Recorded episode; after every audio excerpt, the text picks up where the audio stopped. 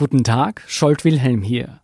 Wie Sie wissen, erscheinen am Wochenende für gewöhnlich keine neuen Folgen von Thema des Tages.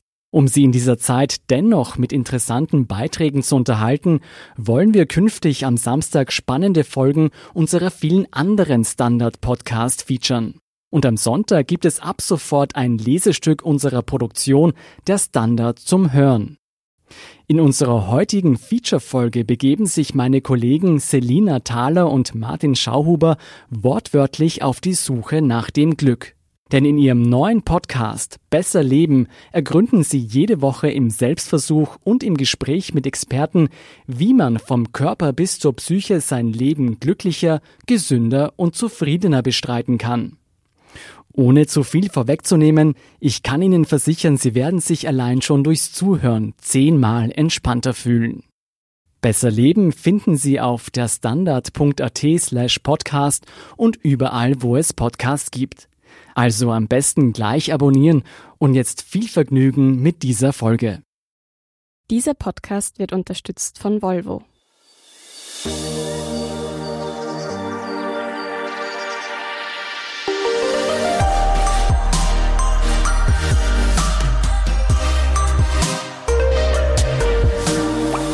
Willkommen bei Besser Leben, der Standard-Podcast zum Glücklichwerden. Ich bin Selina Thaler. Ich bin Martin Schauhuber. Und wir wollen besser leben. Und so geht es wohl auch vielen anderen Menschen. Deswegen schauen wir uns jetzt jede Woche irgendein Thema an, von dem wir uns erhoffen, dass unser Leben eben ein kleines bisschen besser macht. Wir schauen uns an, was die Wissenschaft dazu sagt, was Experten dazu sagen und vor allem testen wir Sachen selber, meistens eine Woche lang. Und dann schauen wir, hat es uns jetzt wirklich was gebracht, was kann man daraus lernen, was kann man vor allem weitergeben. Und wichtig ist, es geht dabei nicht um radikale Selbstoptimierung, sondern zufriedener im Leben zu sein. Genau, es geht jetzt nicht darum, in den acht Stunden Arbeitszeit möglichst effektiv und produktiv zu sein und das Ganze dann noch beim Abendessen weiterzumachen und dann möglichst super toll Sport zu treiben. Kann was bringen, aber besser Leben geht ein bisschen über das hinaus, denken wir. Und um da ein bisschen einen Grundstein aufzubauen, haben wir heute eine Glückstrainerin eingeladen. Heidemarie Smolker ist studierte Psychologin und hat sich auf positive Psychologie und Glücksforschung spezialisiert. Und als solche bietet sie zum Beispiel Coachings für Unternehmen, aber auch für Einzelpersonen an. Frau Smolker, was ist denn eigentlich Glück? Ja, das ist in Wirklichkeit die schwierigste Frage, die man mir stellen kann. so absurd das klingt, weil es mein Spezialgebiet ist. Aber bei dieser Antwort muss ich gleich ein bisschen ausholen, ja, weil, weil das Glück, so wie ich das definiere, sage ich, dass es eine Zusammensetzung ist aus Zufriedenheit und Glücksmomenten. Und das wird sehr oft in der Psychologie so unterschieden. Äh, das eine ist das kognitive Glück, also das Glück, das über mein Denken zustande kommt, die Zufriedenheit, äh, die sich so auf die unterschiedlichsten Lebensbereiche bezieht. Ja, so zum Beispiel Zufriedenheit mit meiner Arbeit oder mit meiner Beziehung oder mit meiner Familie oder mit meiner Wohnsituation oder mit mir selbst. Ja, so das sind die großen Lebensthemen. Und das ist sozusagen das Sockel des Glücks. Wenn diese Zufriedenheit mal gegeben ist, ist das eine sehr gute Basis. Und dann so wie das Sahnehäubchen, das sind dann die Glücksmomente. Und Glücksmomente, so wie ich das definiere, das ist das Glück der Gegenwart. Also das ist immer das, was im Jetzt stattfindet. Ja, wenn ich einen schönen Sonnenuntergang sehe oder wenn ich ein nettes Gespräch habe oder wenn ich ein Stückchen Schokolade esse oder wenn ich in einen See hineinköpfel. Also immer dieses Zauberwort jetzt ist da mit dabei. Und das ist eben dann nicht mehr das Denken, sondern das ist dann das Fühlen. Das ist dann das sinnliche Wahrnehmen über all meine Sinne. Und das Glück setzt sich aus diesen beiden Komponenten zusammen. Zufriedenheit und Glücksmomente.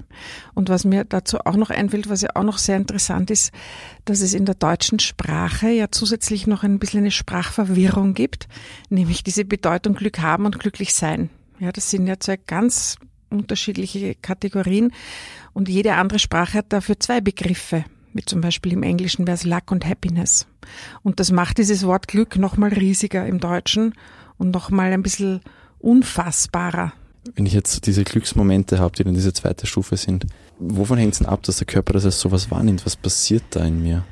Das Wichtige ist mal, dass wirklich eben der Körper dran ist und nicht das Hirn, dass ich sozusagen weg bin vom Denken, sondern im sinnlichen Wahrnehmen, ja, im Spüren.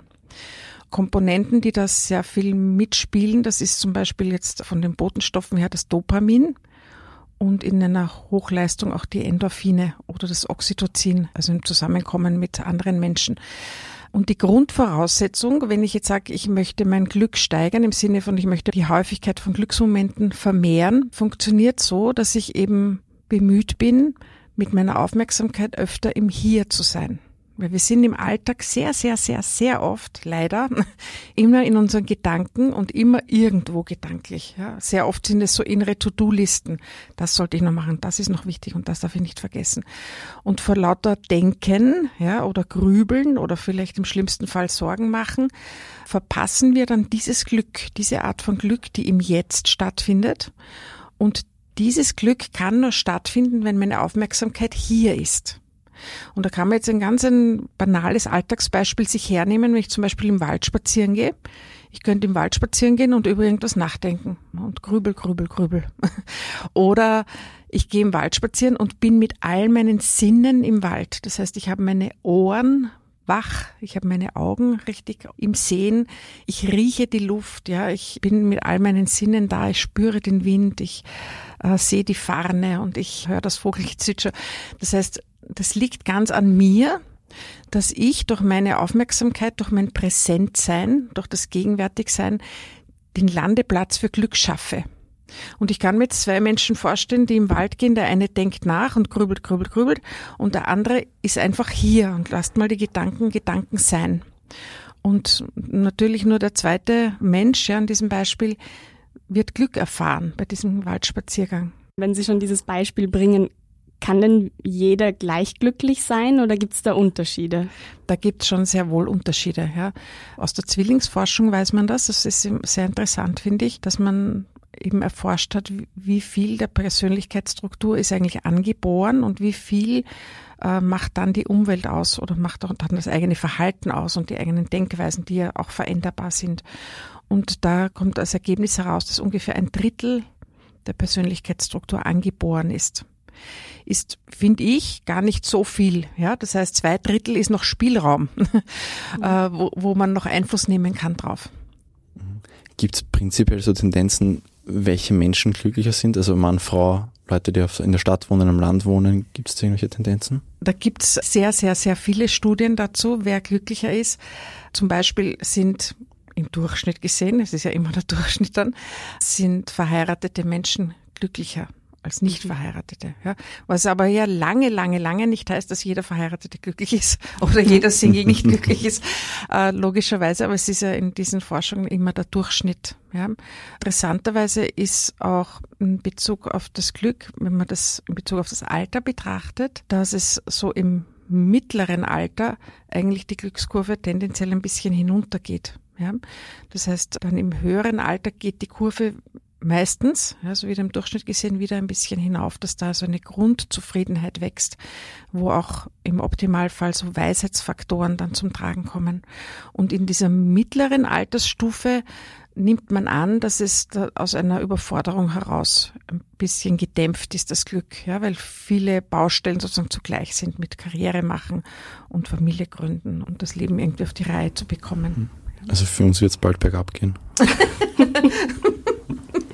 Nein, Sie beschäftigen sich ja gerade mit dem Glück, deswegen wird es steil bergauf gehen. Wie kann man denn das Glück beeinflussen? Ja, das geht auf sehr vielen Wegen. Glücklicherweise kann man sich wirklich von vielen Seiten heran anschleichen an das Glück. Wenn wir nochmal zurückgehen auf dieses Thema Zufriedenheit, erinnern wir uns, das ist ja dieses Glück, das übers Denken zustande kommt. Das heißt, ich kann hier beim Denken ansetzen. Das wäre zum Beispiel ein ganz ein großes Thema, das da einen riesen Einfluss hat. Das sind Vergleiche. Ja, Vergleiche, die wirken sehr stark auf unsere Zufriedenheit. Und das Interessante ist eben, dass diese Vergleiche sehr oft unbewusst ablaufen. Das ist ein bisschen das Gemeine dran, dass wir das oft gar nicht wirklich merken, dass wir vergleichen ist aber evolutionstheoretisch etwas ganz Altes. Ja, so auch die Primaten vergleichen sich permanent innerhalb der Gruppe. Wer ist oben, wer ist unten in der Hierarchie? Ja, wer ist der Chef? Das wird auch immer wieder aufs Neue korrigiert. Ja, diese Hierarchie. Und das ist so ein bisschen in uns drinnen, diese Idee von, wer ist besser? Ja, wer ist oben, wer ist unten? Und das kann rein theoretisch ein bisschen eine Glücksfalle sein, wenn ich mich immer vergleiche nur mit jemandem, der besser ist und toller ist. Ja. Also wir haben jetzt prinzipiell die Möglichkeit, uns hinauf zu vergleichen oder auch hinunter. Und beides hat Vor- und Nachteile. Wenn ich mich hinauf vergleiche mit jemandem, der besser ist, kann es auch den großen Vorteil haben, dass es mich motiviert, dass ich mir denke, ja, das ist super, das will ich auch erreichen, das schaffe ich auch. Es ist wirklich wie ein Motor für mich.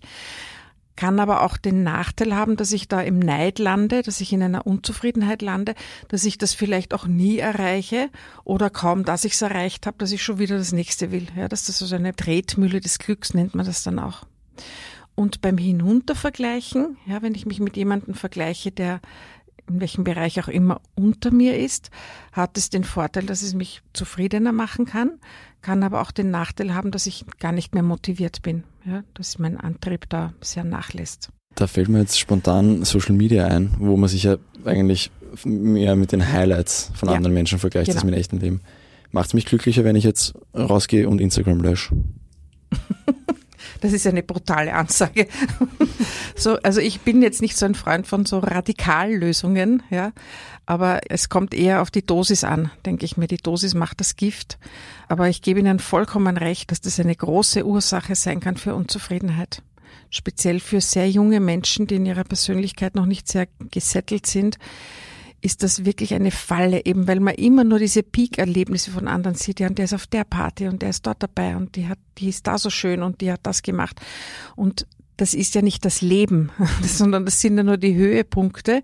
Und wenn ich mich immer nur mit den Höhepunkten von anderen vergleiche, dann ist mein Leben im Vergleich dazu ja die Loserpartie. Ja, also das heißt, da ist ein, wirklich eine Gefahr drinnen. Und wichtig ist es eben immer zu, sich bewusst zu sein, das sind eben die Peak-Erlebnisse und das ist ja auch nicht das Leben. Jetzt haben Sie schon ein Stichwort angesprochen, nämlich dieses, man muss sich bewusst sein, dass mhm. es ja nur diese Peak-Momente sind. Und vorher ja auch das denkende Glück, ich nenne es mhm. mal so mhm. angesprochen. Gibt es denn jetzt abgesehen davon noch weitere Faktoren, die genau, das Glück beeinflussen bin da ein bisschen abgedriftet. ich möchte trotzdem noch kurz beim Denken bleiben, weil was da auch noch ganz stark hineinfließt, das sind zum Beispiel die Werte sich der eigenen Werte bewusster zu sein. Das macht auch wirklich viel Sinn. Und dann das Leben gemäß der eigenen Werte auszurichten. Ja, als wirklich als ganz ein bewusster Akt.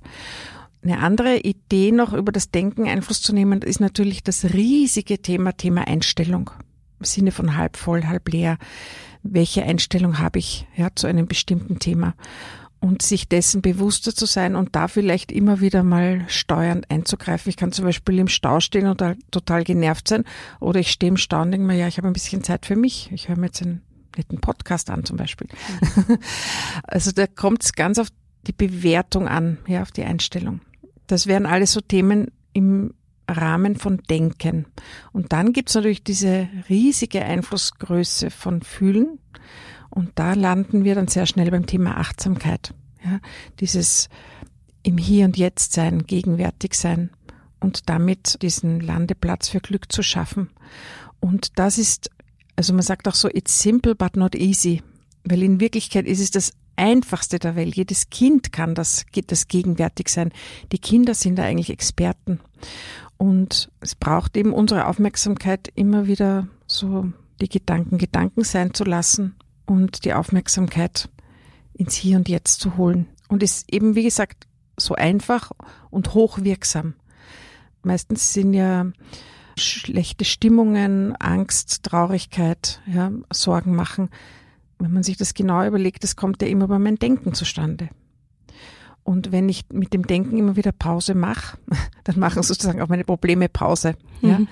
Und das kann man ganz, ganz, ganz einfach üben, indem man im Alltag mittendrin, und ich würde das jetzt nicht auf die eine Yogastunde pro Woche platzieren oder jeden Tag eine halbe Stunde meditieren und sonst nichts, sondern meine Idee ist immer, es wirklich in den Alltag hereinzuholen, in den Tag hereinzuziehen, diese Achtsamkeit. Und das funktioniert ganz einfach, indem ich mittendrin mal immer wieder zwei bewusste Atemzüge mache.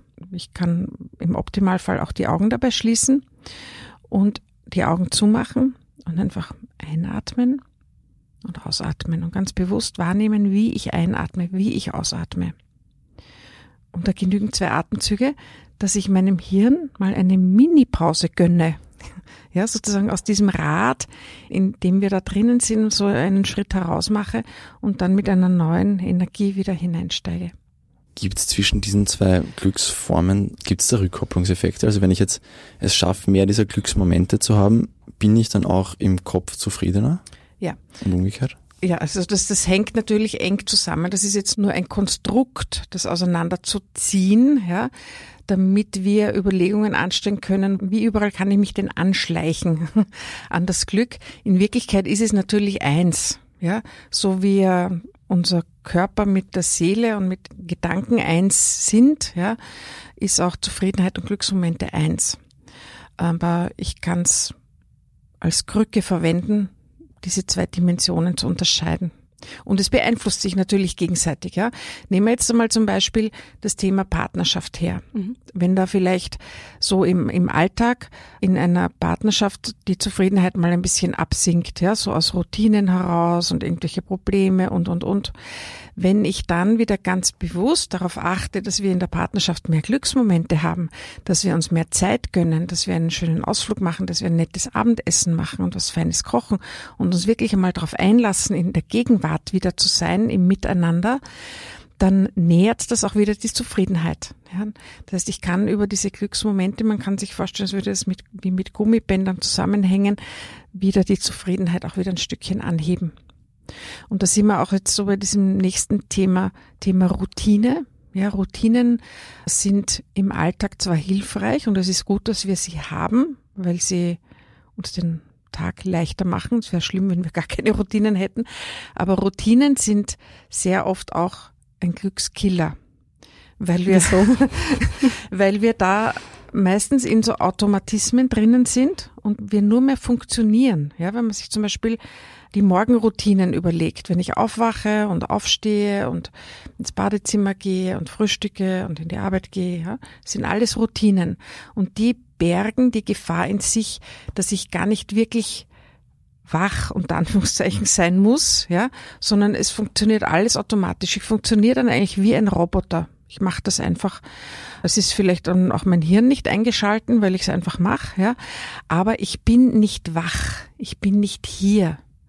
Und das ist jetzt die große Überlegung, wie kann mir das gelingen, dass ich hier bin? Und da sind wir eben wieder bei diesem Thema Achtsamkeit, dass ich ganz bewusst in der Früh aufwachen will. Ah, ja, einen schönen guten Morgen. Oder dass ich ganz bewusst das Duschen wahrnehme, wie warm das Wasser ist, wie gut die Seife riecht. Dass ich ganz bewusst das Fenster aufmache und mal lausche, was gibt's ja heute für einen Vogel zu hören. Oder meinen Kaffee genieße und die Aufmerksamkeit ganz dem Kaffee schenke. Ja, das heißt, über dieses Gewahrsein und Präsentsein sind wir wieder bei den Glücksmomenten. Das liegt ganz an mir, ob ein Kipferl in der frühen Glücksmoment ist oder nicht. Kann man sich doch irgendwie so helfen? Also ich denke mir jetzt, okay, ich nehme mir das vor, aber ob ich es dann umsetze, ist schwierig, aber wenn ich mir jetzt zum Beispiel auf die Kaffeemaschine so ein Post-it mit mhm. Schmeckenrufzeichen mhm. drauf mache, um, Führt das dann auch wirklich zu mehr Glück, wenn ich, oder ist das, ich denke mal auch, das ist dann gleichzeitig wieder irgendwie auch ein bisschen Druck, mhm.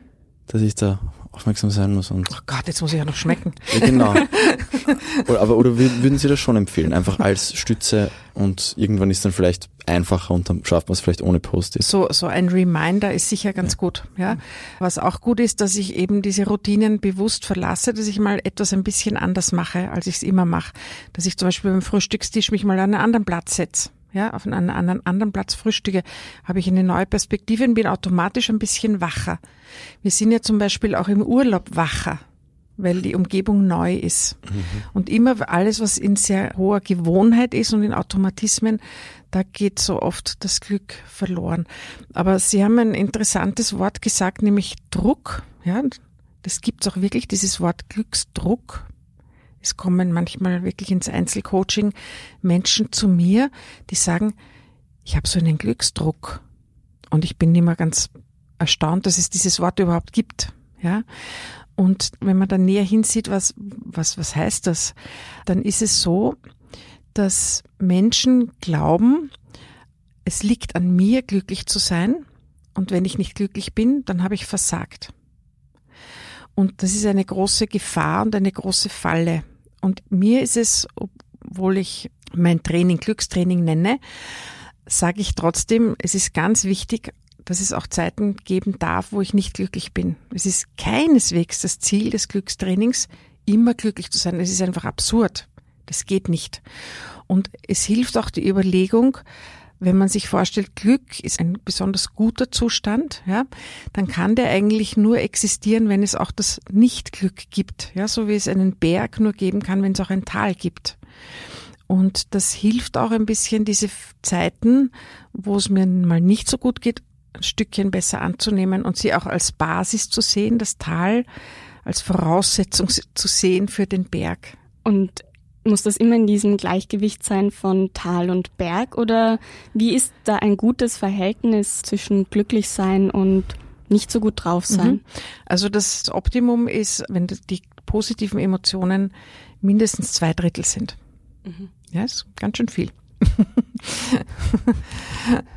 Und wenn nicht, dann kommt man zu Ihnen.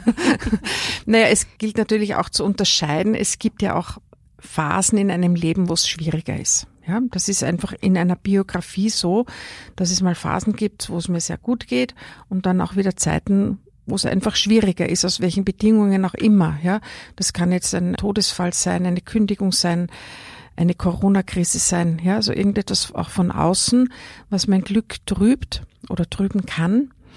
Und das ist das Normalste der Welt.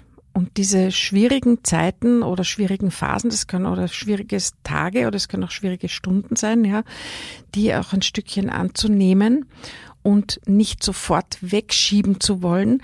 Wichtig ist es, diese unangenehmen Gefühle auch wertzuschätzen und zu betrachten. Erst dann können sie sich wandeln. Ja, diese unangenehmen Gefühle alle unter den Teppich zu schieben, das ist keineswegs die Lösung, sondern eher konstruktiv damit umzugehen. Okay, und wie man in einer Krise glücklich sein kann, was jetzt gerade sehr, sehr aktuell ist, das besprechen wir dann nach der Werbepause. Es gibt viele Gründe, sich für ein Recharge-Plug-in-Hybrid-Modell von Volvo zu entscheiden. Zum Beispiel Podcasts. Die können Sie besser hören, wenn Sie leise im Pure-Modus unterwegs sind. Oder Ihre Kinder. Denen ist es wegen der reduzierten Emissionen nicht mehr unangenehm, wenn Sie sie mit dem Auto zur Schule bringen. Oder Sie selbst, weil es einfach Spaß macht, mit müheloser Kraft über die Straße zu schweben. Überzeugt? Vereinbaren Sie jetzt einen Probefahrtermin auf Volvo Cars AT. Wir sind zurück und sprechen weiterhin mit der Glückspsychologin Heidemarie Smolka. Frau Smolka, wie kann man trotz der jetzigen Krise sein Glück noch maximieren? Also ich bin nur mit dem Begriff maximieren nicht so happy. Das klingt wieder so ein bisschen nach Selbstoptimierung. Ja, mhm. das ist, ist, dann ist wieder der Druck da, nämlich. Ja, aber gerade in so schwierigen Zeiten und in Krisenzeiten, gerade da ist es so wichtig, nach dem Glück Ausschau zu halten. Und was das Interessante ist, was man aus der Glücksforschung weiß, beim Glücklichsein kommt es viel mehr auf die kleinen Glücksmomente an, es kommt mehr auf die Häufigkeit von Glücksmomenten an, als auf die Intensität. Das kann man sich auch mhm. auf der mhm. Zunge zergehen lassen. Deswegen auch nicht Maximierung. Ja. Ich suche jetzt nicht nach diesen Gipfelerlebnissen, sondern was viel nachhaltiger wirkt und dauerhafter, ist die Fähigkeit, diese kleinen Glücksmomente wahrzunehmen. Wenn ich im Laufe eines Tages viele, viele, viele kleine Glücksmomente habe und das ist leicht. Ja, das kann das Glas Wasser sein, das kann der Sonnenuntergang sein, das kann ein lächelndes Kind zu beobachten sein. Wenn es mir gelingt, die bewusst wahrzunehmen und die sozusagen zu sammeln, dann habe ich schon die besten Chancen ja, für viel mehr Zufriedenheit als dieses zwanghafte Suchen von, oh, ich muss halt noch was Tolles erleben, ja, da muss halt noch was ganz Besonderes sein. Das ist es eben gar nicht. Ich habe da eine Nachfrage dazu. Sie haben vorher schon angesprochen, dass Sorgen und Angst auch ein Gegner von Glück sein können. Jetzt sind wir eben in einer Krise, wo viele Menschen genau das empfinden. Haben Sie da konkretere Tipps gerade für diese Situation? Also da kommt es natürlich auch wieder auf das Ausmaß an. Ja, wenn das jetzt meinen ganzen Tag überschattet, diese Angst und diese Sorge und das wirklich so wie eine Glocke über mir hängt und ich da gar nicht rausfinde, dann empfehle ich ganz dringend, sich professionelle Hilfe zu holen, weil das muss nicht sein. Ja, und wenn ich zum Beispiel Zahnweh habe, gehe ich auch zum Zahnarzt und sage nicht, na ich schaffe das schon. Ja, sondern äh, ich gehe zum Profi, der mir da helfen kann. Aber wenn das jetzt nicht so ist, dass das die ganze Zeit permanent über mir ist und in mir ist und mich die ganze Zeit quält, ja, dann empfehle ich eben wirklich diese Glücksstrategien anzuwenden, derer es ja viele gibt. Das ist zum Beispiel eben dieses bewusste Wahrnehmen der Gegenwart. Oder was auch sehr helfen kann, das ist das Thema Dankbarkeit. Und das klingt jetzt für manche absurd in einer zynisch, oder? ja, genau. In einer Zeit, wo es gerade schwierig ist, ja, wo vielleicht ein Mensch arbeitslos ist oder überfordert ist, weil Homeoffice und Homeschooling und alles so zusammenkommt. Aber gerade da eben ist es gut und eine wichtige Ressource, sich bewusst zu werden, was funktioniert denn noch, ja? Weil wir tendieren dazu, und das ist auch wieder evolutionstheoretisch sehr gut erklärbar, wir tendieren dazu, tendenziell immer nur auf das zu schauen, was nicht funktioniert. Und die ganze Aufmerksamkeit dorthin zu richten. Und dann ist es kein Wunder, wenn die Angst blüht und die Sorgen sich aufbäumen. Aber dass ich ganz bewusst meinen Blick mal drehe auf das, was funktioniert. Und allein, dass wir zum Beispiel in Österreich leben, ja, dafür kann man schon unglaublich dankbar sein. Mhm, das stimmt. Dass wir hier das Wasser trinken können, dass wir hier eine gute Luft haben, dass es die Musik von Mozart gibt, dass ich eine Katze habe, die ich streicheln kann, dass ich was zum Anziehen habe, dass ich gesund bin. Ja, also was eben dann subjektiv mir alles einfällt, mal zu schauen, was alles funktioniert. Und ich bin da immer sehr erstaunt, wenn ich das zum Beispiel in Seminaren mache, so eine Übung da kommen, dann kommt die, bin dankbar, dass ich eine Familie habe und ich bin dankbar, dass meine Kinder gesund sind. Ich bin dankbar, dass ich eine Arbeit habe und kommen dann zehn Sachen, plötzlich ist es aus. Und dann fällt niemandem mehr was ein. Und sage ich, ja, aber jetzt wird's genau spannend. Ja, jetzt geht's los. Weil jetzt kommen die Sachen, die einem nicht bewusst sind. Man nennt das so in der Psychologie unterscheidet man da auch zwischen Genuss und Komfort. Komfort ist das, was ich habe, aber was mir eben nicht mehr bewusst ist. Dass es zum Beispiel ein gutes öffentliches Verkehrsnetz gibt, ja? oder dass ich zu Hause eine Musikanlage habe und mir die lässigste Musik aufdrehen kann und dazu tanzen kann, dass ich Yoga machen kann, dass ich atmen kann. Das, ja, ich habe mir zum Beispiel vor einem Jahr die Rippe geprellt, da ist mir wieder bewusst geworden, wie cool ist es, wenn man atmen kann und es einem was wehtut. Und das Absurde ist, das merken wir erst oft, wenn wir es nicht mehr haben. Ja, also Gesundheit ist da so und so der totale Klassiker, dass man Gesundheit erst wirklich, wirklich, wirklich zu schätzen weiß, wenn man sie nicht mehr hat. Und das kann unsere Leistung sein, eben über den Umweg der Dankbarkeit funktioniert das ganz gut, dass ich diese Schätze hebe, ja, die da sind, aber die ich nicht wahrnehme. Was ist denn die absurdeste Strategie für mehr Glück, die Sie schon mal angewendet haben? Absurdeste? Das ist eine gute Frage. Wir hatten zum Beispiel mal mit unserem Betriebspsychologen eine Schulung, wo wir einfach, ich glaube, zehn Minuten auf einer Rosine rumgekaut haben. Ach so. Die Rosine ja, hat mir sehr leid getan. Es ja. hat sich sehr absurd angefühlt. Es hat natürlich Sinn gehabt. Das war ja. im Achtsamkeitstraining. Ja, das finde ich eben gar nicht absurd. Und aber, aber eben aber von, von außen quasi, wenn man das so sieht und, und sich einmal so, dass es einmal losgeht, dann. Ja. Naja, oder jetzt, wo Sie das erzählen, fällt mir schon was ein, was für andere Menschen vielleicht absurd ist, aber für mich weniger. Ja. Also Rosine finde ich gar nicht absurd, weil es wirklich viel bewusst macht, ja, was eine Rosine kann. Und die Rosinen werden oft so achtsam gegessen aber wenn ich mich mal fünf Minuten mit einer Rosine beschäftige, kann plötzlich eine Rosine ein kleines Wunder werden. Mhm. Ja? Sehr weich. Mhm. Sehr süß. also fällt mir schon noch etwas ein, was bei manchen Teilnehmern dann als absurd ankommt, nämlich, das haben wir eh noch gar nicht besprochen, ich habe auch noch Einflussmöglichkeit über meinen Körper, das Glück zu steigern. Ja? Das ist dieses große Feld, das nennt sich Body Feedback. Das heißt, der Körper gibt mir immer ein Feedback, wie es mir geht. Das ist so eine Endlosschleife sozusagen. Sie kennen ja sicher diese Gesetze der Körpersprache oder diese Regeln der Körpersprache. Das heißt, ich kann an einem Menschen ganz gut ablesen, an seiner Körpersprache, wie ist denn der gerade drauf? Ja? An der Mimik, an der Haltung und ganz stark an der Gangart. Ja, an der Gangart sieht man, ist der gelangweilt, ist der gestresst, ist der genervt, ist der wütend? Ja? Da haben wir ganz viele Faktoren, an denen wir das unbewusst oft ganz schnell wahrnehmen können. Und diese unterschiedlichen Signale der Körpersprache wirken auch auf diesen Menschen ständig zurück. Ja, das heißt, wenn ich zum Beispiel ein böses Gesicht mache und meine Augenbrauen zusammenzwicke und grimmig reinschaue, dann macht das etwas mit mir. Das weiß man auch aus der Forschung. Ja, da hat man Testpersonen aufgefordert, sie sollen mal fröhlich reinschauen und dann eine Aufgabe erledigen und dann sollen sie grimmig reinschauen und dann Bewertungen abgeben. Kommen ganz unterschiedliche Sachen raus. Ja, und der stärkste Einflussfaktor Bezug auf Body Feedback ist die Gangart. Das heißt, es macht Sinn, sich bewusst zu werden, wie gehe ich denn, wenn ich wirklich happy bin? Und da gehe ich 100 pro anders, wie wenn ich traurig bin oder wenn ich Angst habe oder wenn ich mir Sorgen mache. Das heißt, wir haben in Bezug auf die Gangart auch so ein breites Emotionsrepertoire sozusagen.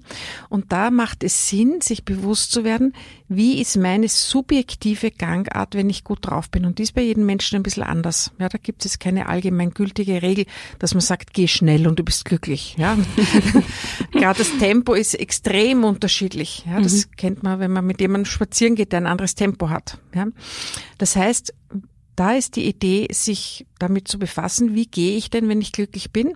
Und wenn ich dann mal weniger glücklich bin, kann ich über diese Gangart mich ein bisschen dort hineinbringen, wieder in eine bessere Stimmung. Und da ist es zum Beispiel lustig, Kinder zu beobachten. Kleine Kinder, die gehen ja nicht unter Anführungszeichen normal, wobei die große Frage ist, was ist normal, mhm. sondern die hüpfen und hopsen und springen, ja. Ähm, und das sich mal abzuschauen.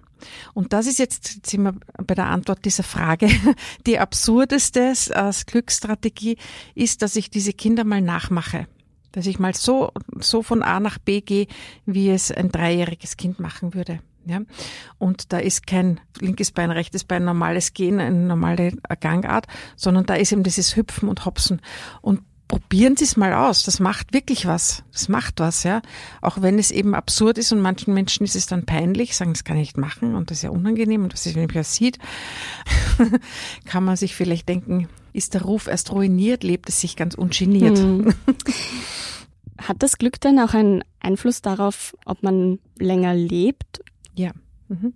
Also das ist dieses ganze große Feld der Psychoneuroimmunologie, wo dieses Zusammenspiel erforscht wird von seelischem Wohlbefinden und Immunsystem.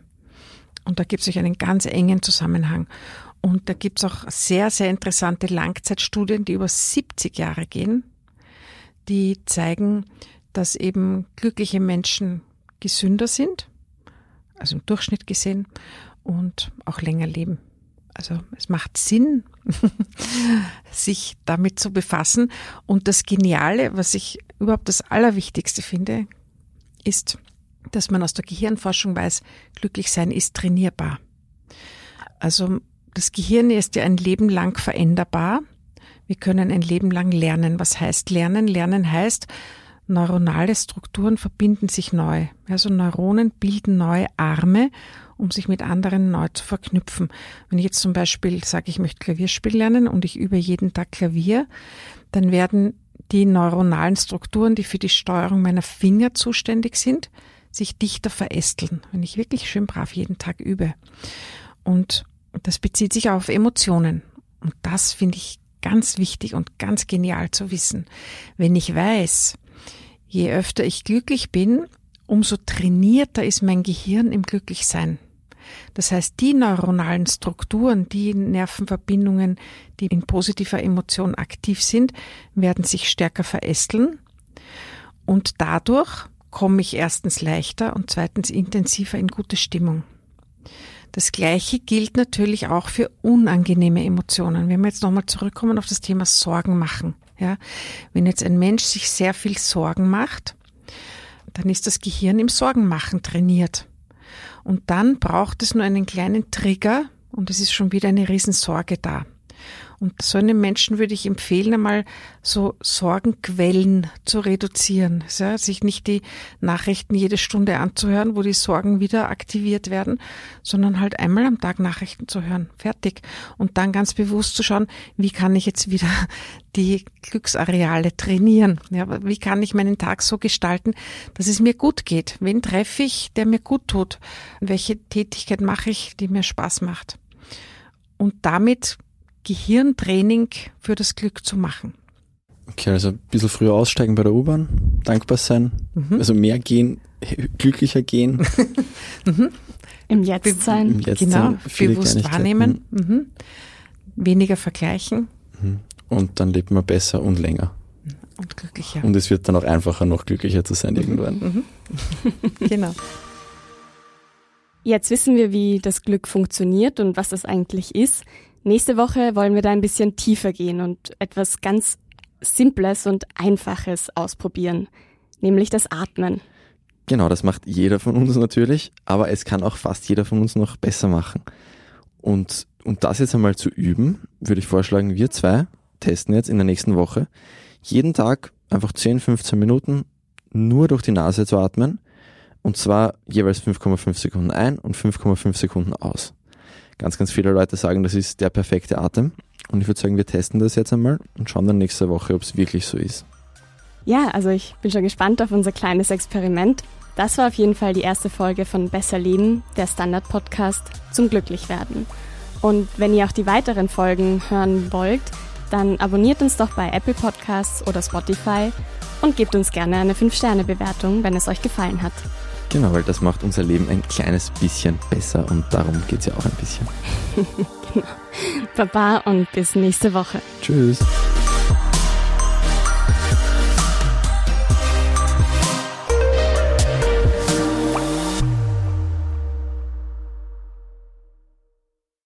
Es gibt viele Gründe, sich für ein Recharge-Plug-in-Hybrid-Modell von Volvo zu entscheiden. Zum Beispiel Podcasts. Die können Sie besser hören, wenn Sie leise im Pure-Modus unterwegs sind. Oder Ihre Kinder. Denen ist es wegen der reduzierten Emissionen nicht mehr unangenehm, wenn Sie sie mit dem Auto zur Schule bringen. Oder Sie selbst, weil es einfach Spaß macht, mit müheloser Kraft über die Straße zu schweben. Überzeugt? Vereinbaren Sie jetzt einen Probefahrtermin auf Volvo Cars AT.